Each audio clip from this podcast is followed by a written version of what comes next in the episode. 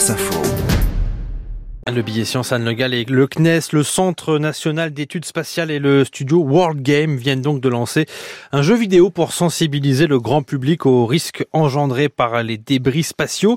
Ce jeu peut se télécharger gratuitement sur un portable ou un ordinateur. Voilà, ça s'appelle Orbital Dance, danse orbitale en français.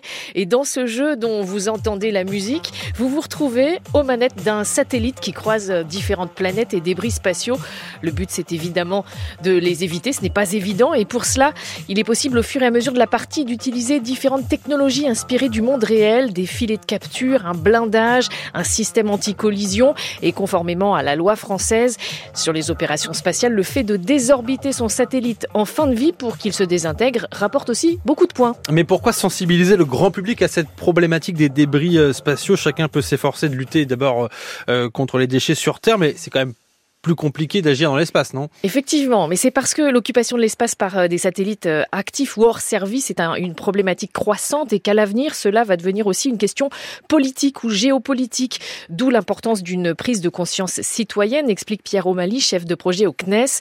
Au total, dix-sept mille cinq cents satellites ont été lancés depuis soixante-dix ans. Ils nous rendent service pour établir des communications, nous orienter, observer la Terre, surveiller le climat. Aujourd'hui, un peu plus de la moitié seulement sont en activité. Certains ont été désintégrés, mais trois mille cinq cents constituent des débris spatiaux.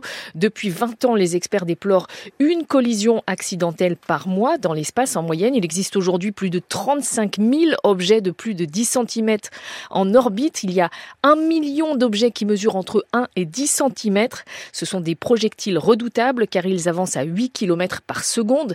Bref, c'est un problème exponentiel. Il n'y a pas de, de règle de destruction des débris spatiaux ? Alors si, normalement, les satellites hors d'usage doivent être programmés pour quitter leur orbite et se désintégrer. Malheureusement, la réglementation internationale n'est pas contraignante à ce stade, d'où l'importance d'une prise de conscience citoyenne, d'autant qu'au-delà de l'encombrement de l'espace, ces débris spatiaux gênent aussi le travail d'observation du ciel par les astronomes. Anne Le Gall, le billet science tous les matins sur France Info.